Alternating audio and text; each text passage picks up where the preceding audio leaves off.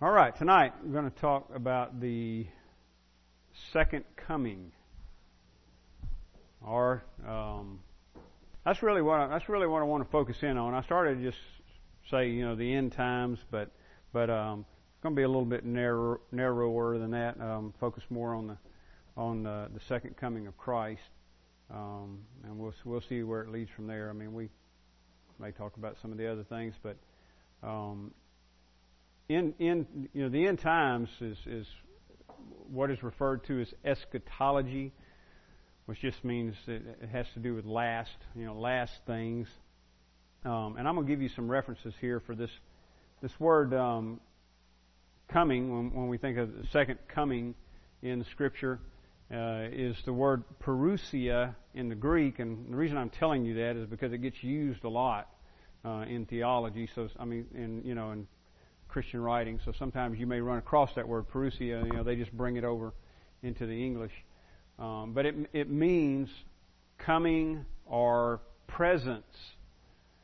So you, you and you know you can think about it in either one of those ways, and, and very fitting when you think about the Lord re- returning, because that's what we're talking about is His His presence, His coming or His presence. So here, I'm going to give you a few verses here where that's contained. I'm going to start with Matthew.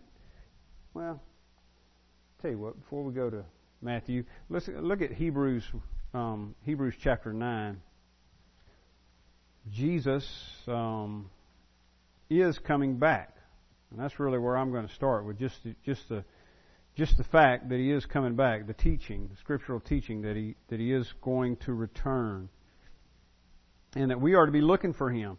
You know, there are several ways um, that the Lord comes, and these are different ways are talked about in the Scripture. But um, one is in judgment. Sometimes when the Scripture talks about the coming of the Lord, it's talking about judgment. And and you do see passages like that in the New Testament where Jesus is talking about the judgment that will come upon uh, Jerusalem and and the land of Judea. Um, because they rejected him. You know, they didn't know the way he says it. They, you didn't know the, the, the day of your visitation. Uh, and then he even says, uh, um, you know, how often would I've gathered you like a hen gathers her chicks, but you would not. And and that judgment did come in 70 A.D. when uh, Jerusalem was destroyed, the temple was destroyed. Uh, so a lot of times in the Scripture, Old and New Testament, when it talks about the Lord coming, that's the idea. It's judgment. Um, another way that the Lord comes is is uh, in in death, in our death. I, I think that, you know sometimes you can we can use that terminology with that. It's like we were talking about just a minute ago. Uh, we we don't know, you know, when the Lord uh, is coming for us, and that's I, you know I I try to make a habit. You know, some, every once in a while, some somebody will ask you. I mean, I've had this several times. Every, every once in a while, somebody will ask a question about um, the Lord's returning. I had a, a guy ask me this not too long ago out at the prison. Uh, I, I, I just kind of opened up the floor for questions, and one guy stood up and and he asked about uh, the end times and when Jesus was going to come back, and I said, well, you know. I, I don't, because he, what he was wanting to know is, are we real close? And I, I said, I don't, I don't know. You know, I mean, it might be today, it might be another 2,000 years from now. You know, I, I don't know the answer to that. I said, but I do know this. you and I aren't going to be around for very long, even if it is another 2,000 years from now. So he's coming, one way or, or another, he's coming for us and and we need to be ready. One way that he comes is in death. So uh, just like our our friend Bill Walsworth, um, sometimes it's very unexpected. You know, he he preached that morning, went home, played with the grandkids a little bit, and then um, and then he really went home. Went home to be with the Lord. So. I know a friend of ours called until, in fact, Leslie was trying to reach me Sunday evening.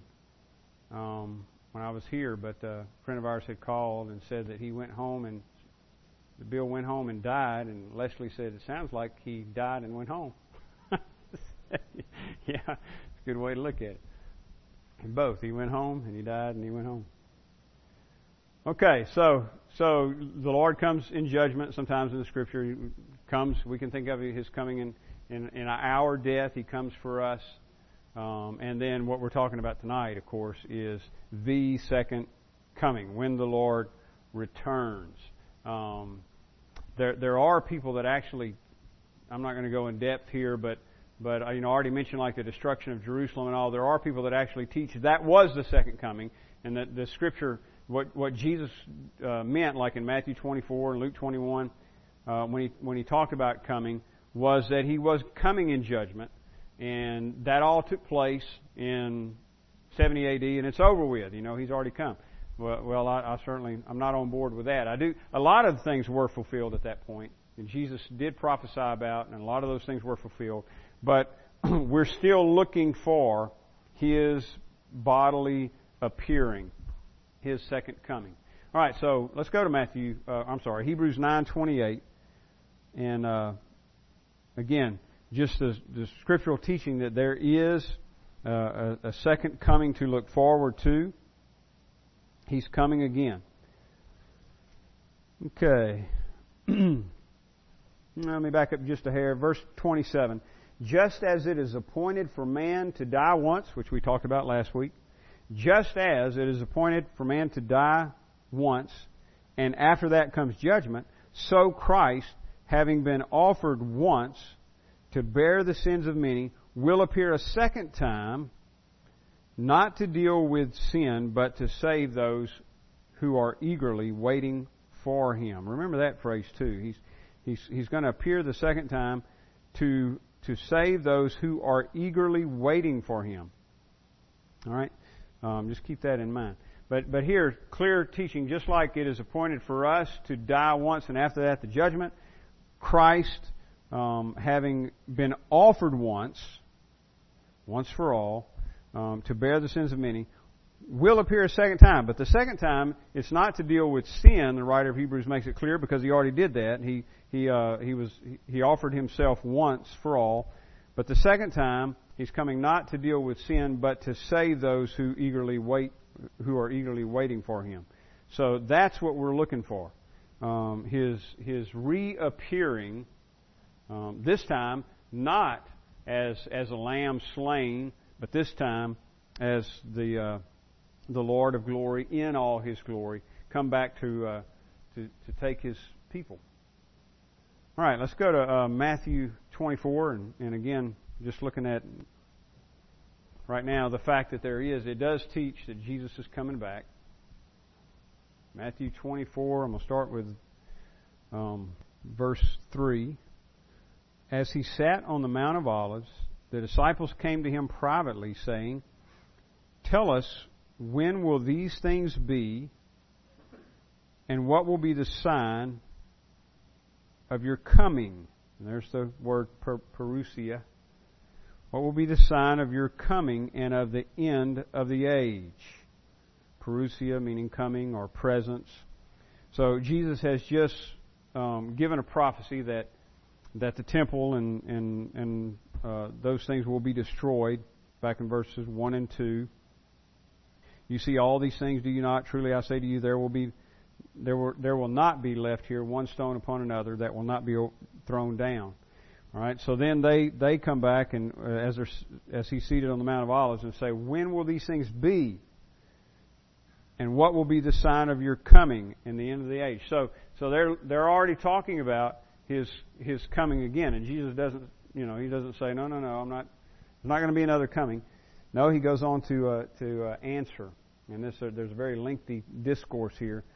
So let me jump down um, to verse 20, 26. So if they say to you, Look, he is in the wilderness, do not go out. If they say, Look, he is in the inner rooms, do not believe it. For as the lightning comes from the east and shines as far as the west, so will be the coming of the Son of Man. So there again, Jesus references. You know, they, they've asked in verse three, um, when when when it will be, what will be, uh, or when will all these things be, and what will be the sign of your coming?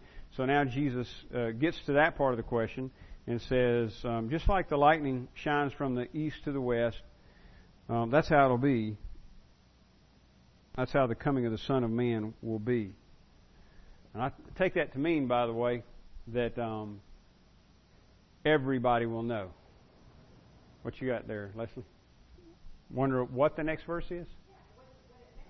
It's, it seems to be that he, he's talking about. Um, there's it's, it's there's disagreement, but it seems to be that he's talking about us being gathered to him, like eagles are gathered to a corpse. We're, we're gathered at his coming. Not a not a pretty picture, but it's six one way and half dozen the other because they're they're scavengers. Uh, eagles are prettier than vultures, but they still, uh, you know. But but yeah, I think uh, that seems to be um, the idea there. Like I say, maybe not a pretty picture, but the point is that we're going to be where He is, drawn to Him. And He repeats that over in Luke 2, by the way, in, in just a slightly, it's recorded in just a slightly different place. Okay, so 27, just read that. Look at verse 37, 36. I'm going to get that with it too. But concerning that day and hour, no one knows, not even the angels of heaven, nor the Son, but the Father only. For as were the days of Noah, so will be the coming of the Son of Man. So he, he said back in verse 27, um, it'll be like this, like the lightning shines from the east and the west, meaning that um, it, everybody's going to see it. It's going to be obvious Nobody's going to miss it. Um, and here he says it'll be like this. It'll be like the days of Noah. Well, what does he mean by that? Uh, I think the picture here is essentially that things are going to be rocking along like normal. Eating, drinking, marrying, giving in marriage. And, and so, in other words, um, it's, it's life, life as usual is going to be going on when he comes. In fact, that's part of his point here is that the ones who are caught off guard are, are just like the ones who were carried away by the flood. You know, they're they're they're destroyed.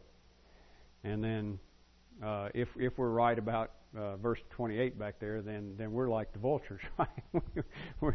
or the eagles, right? Well, yeah, eagles makes a prettier picture. So, so we're like the eagles. We fl- we fly away with the Lord. But yeah, that is that is the picture, and that and that's the whole point in in uh, Noah's in in the ark. You know, the ark is a is a uh, a type, foreshadowing of Christ. Now, when the whole world is destroyed, uh, those who were in the ark were safe. That's that's Christ. Christ is the ark. If you're in the ark, you're safe. If you're not in the ark, then destruction, because there's no there's no other boat out there, no other lifeboat. I I think um, this was going to be one of my main points too. We're we're looking for one event. Is my understanding.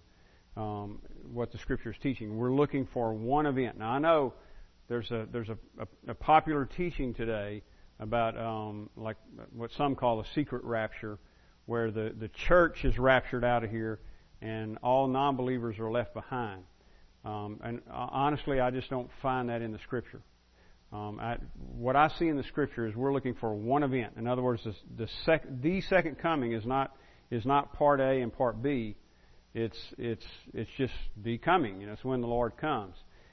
And so here Jesus is. And let's go ahead and read those verses you're talking about. Here Jesus is describing it, and he says, um, Verse 37 For as were the days of Noah, so will be the coming of the Son of Man. For as in those days before the flood, they were eating and drinking, marrying and giving in marriage, until the day when Noah entered the ark. And they were unaware until the flood came and swept them all away. So, so will be the coming of the Son of Man. Alright, so here's the picture so far. Jesus is saying normal life is taking place. They're, they're eating, drinking, marrying, giving in marriage until the day Noah entered in the ark. And they were unaware. So, um, in other words, God is fixing to bring destruction on the world, but life is just going on as usual, and and and everybody's unaware. Well, everybody except for Noah and his family, right? So now he be, he begins to describe the way it's going to be. Um, he's, I mean, he's fleshing that out. He says it's going to be like it was in the days of Noah. So it's going to look like this. It's going to play out like this. Verse 40, and this is what Pam was referring to. Then two men will be in the field.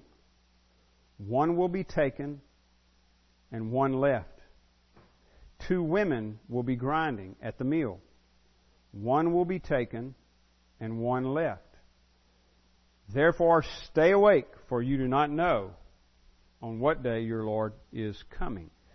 So, so Jesus just gives these pictures of just normal um, routine. Two men at the meal, or uh, two men in the field, one taken, one left. Right?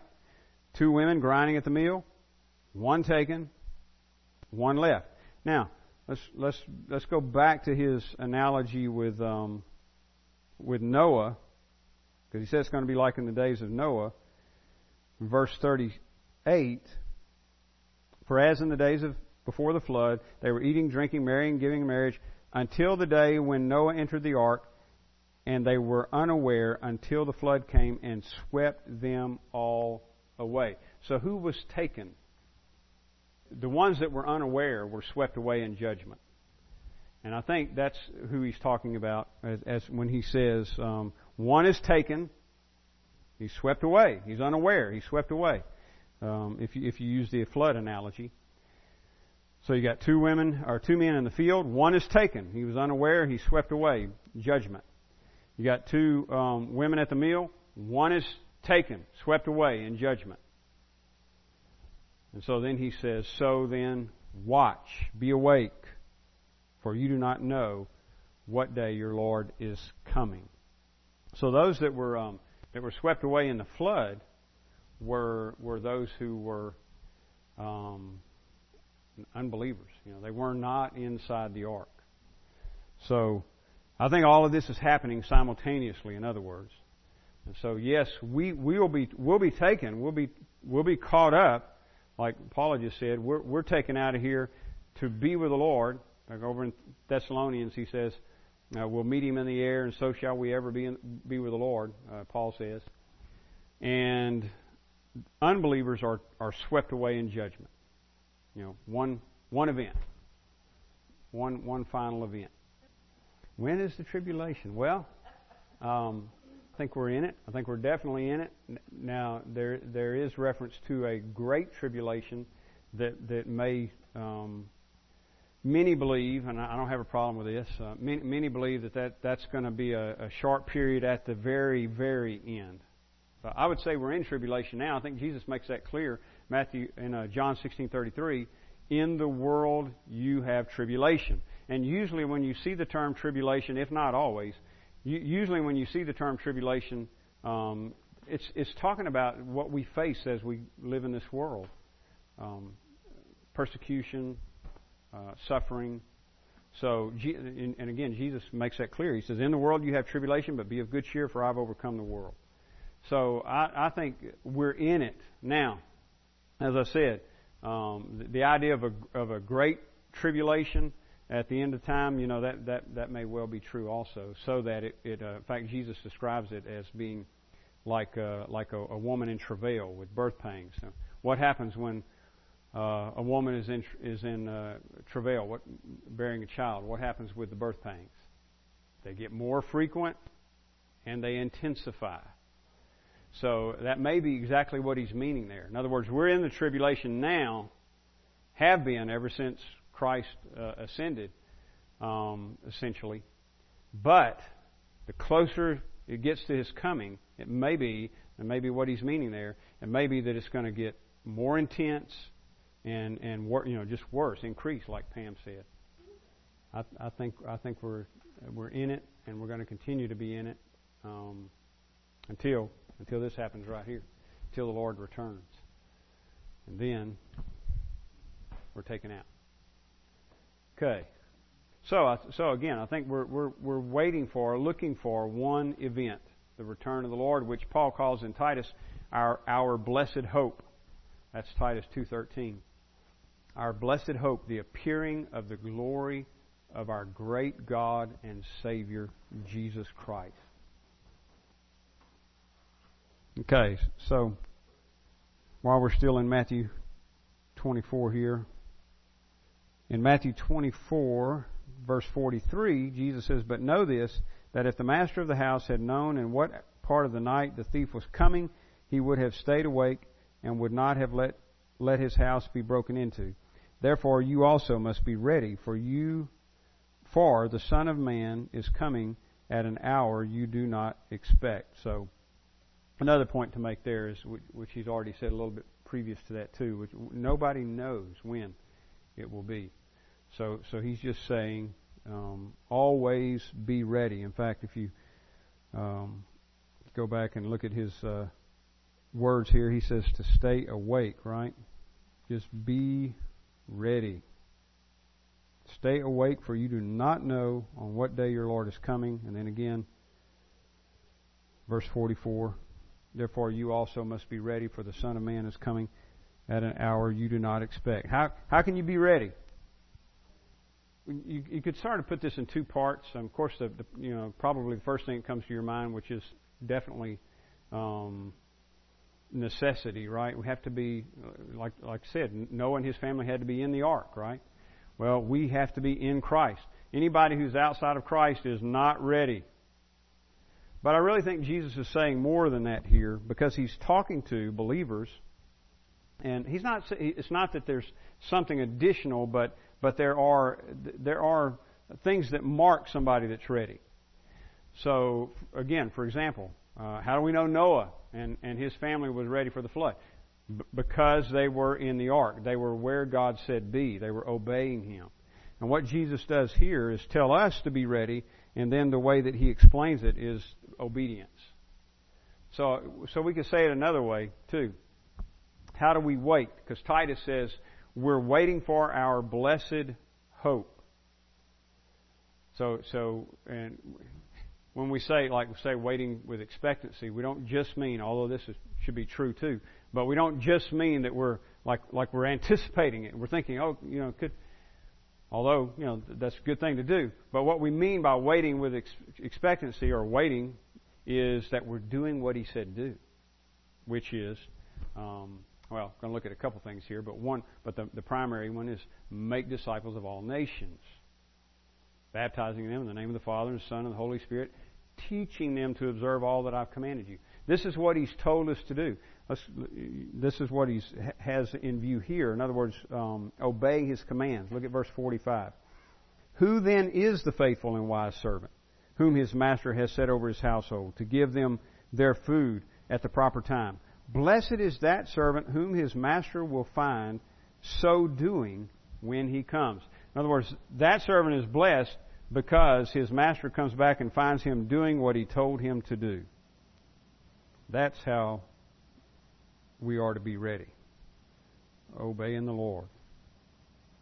A few weeks ago, or a couple weeks ago at least, we, we were talking about that in Sunday school, and uh, it reminded me of uh, Brother Carl was talking about, um, you know, just basically living like today's your you know, the, your last day or, or the day that Christ would return. And it reminded me of this story I'd heard uh, about John Wesley, famous Great Awakening preacher, English Anglican preacher, um, founder of the Methodist Church. But John Wesley, uh, supposedly, an individual asked him one time, "What if?" Asked him that question.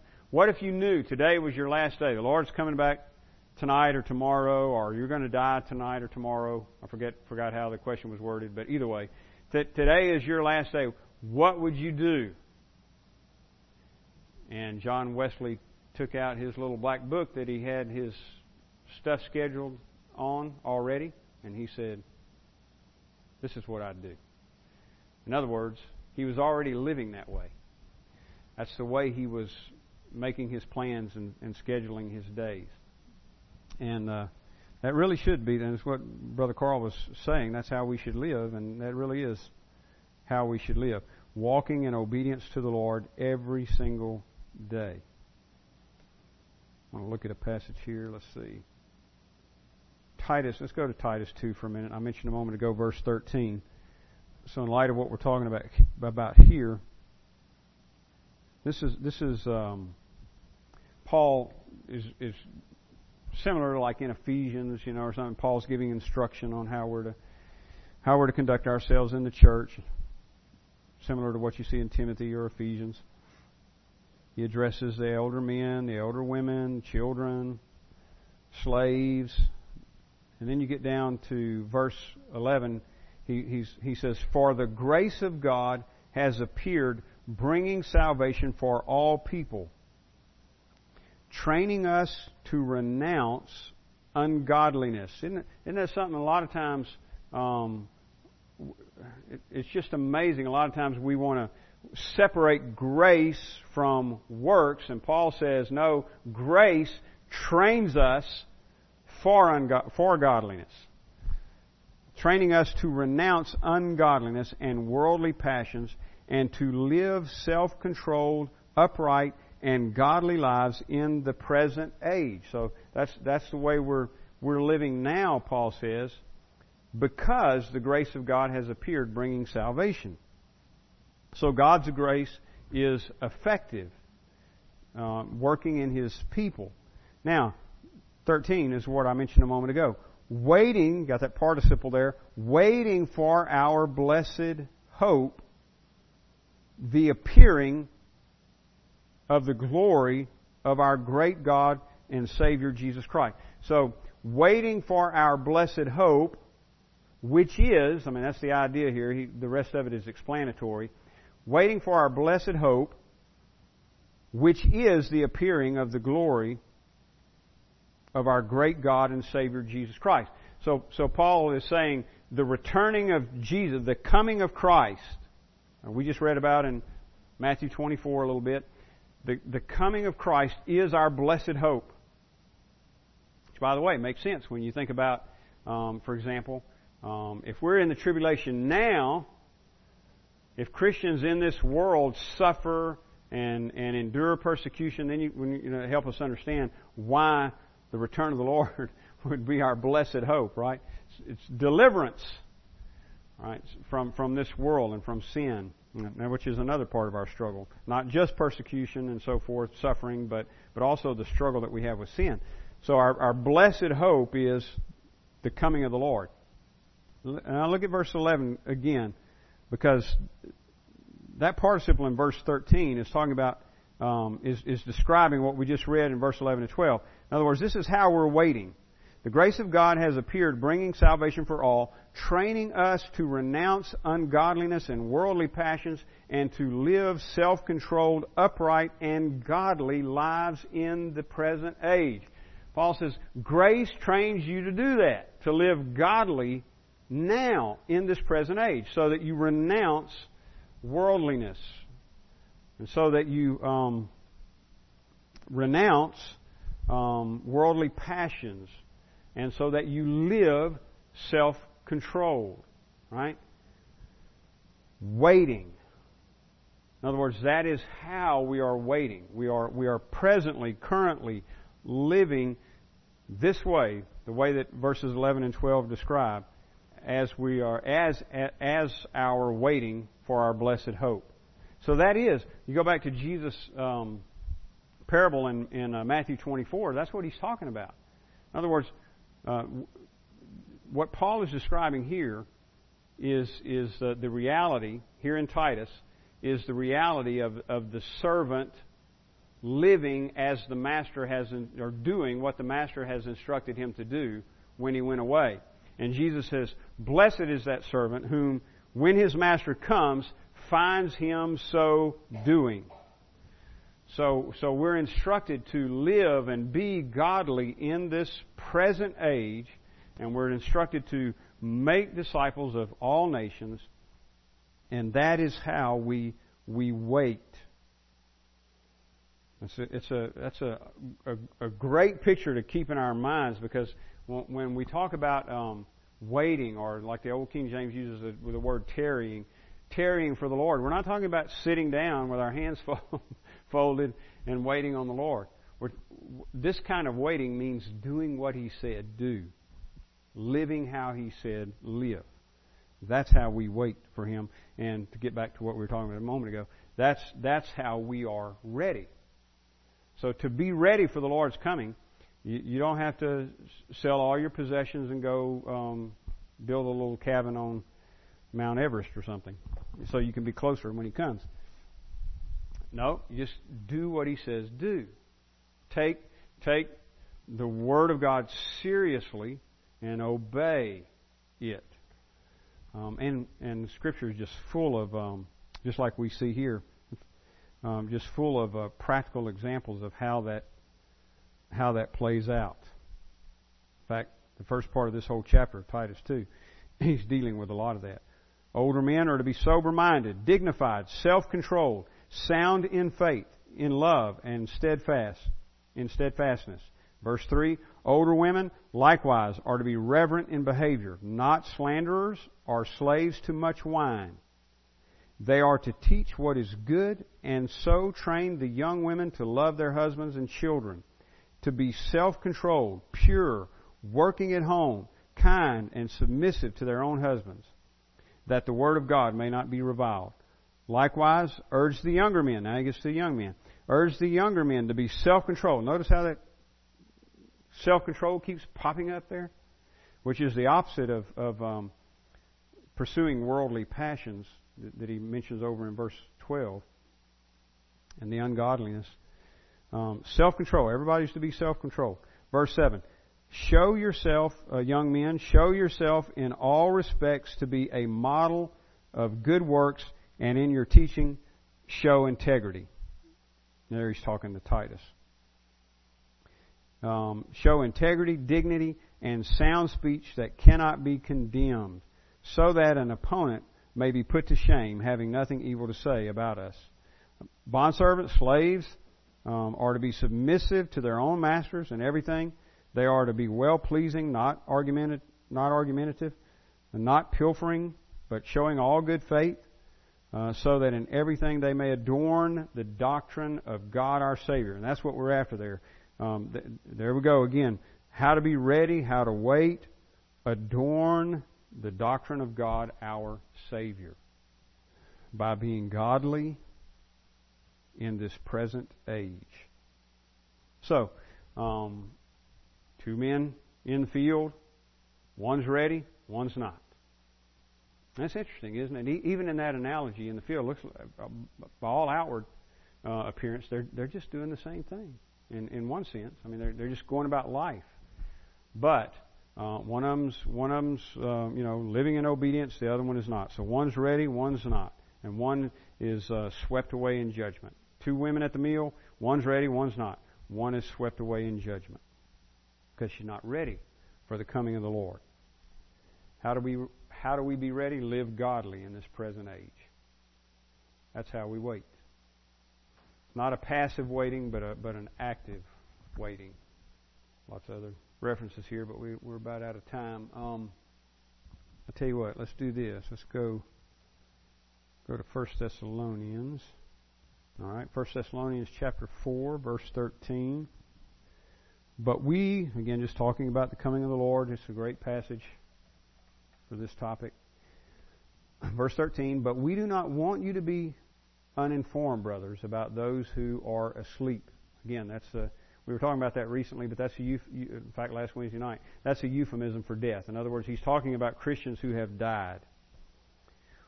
We do not want you to be uninformed, brothers, about those who are asleep, that you may not grieve as others do, who have no hope. For since we believe that Jesus died and rose again, even so through Jesus, God will bring with him those who have fallen asleep.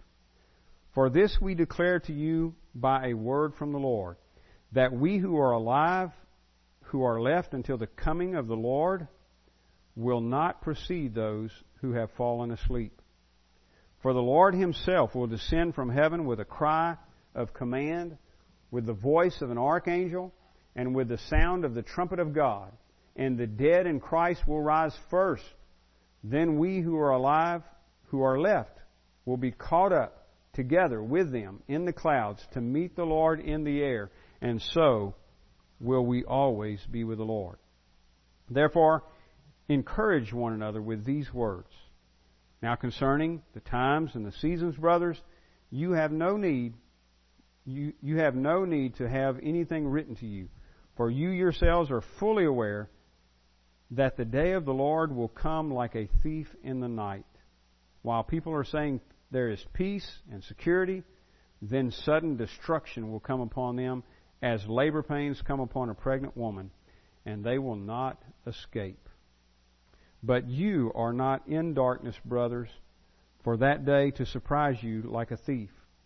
For you are all children of light, children of the, of the day. We are not of the night, um, not of the night or of the darkness. So then, let us not sleep as others, as others do, but let us keep awake and be sober. For those who sleep, sleep at night, and those who get drunk are drunk at night.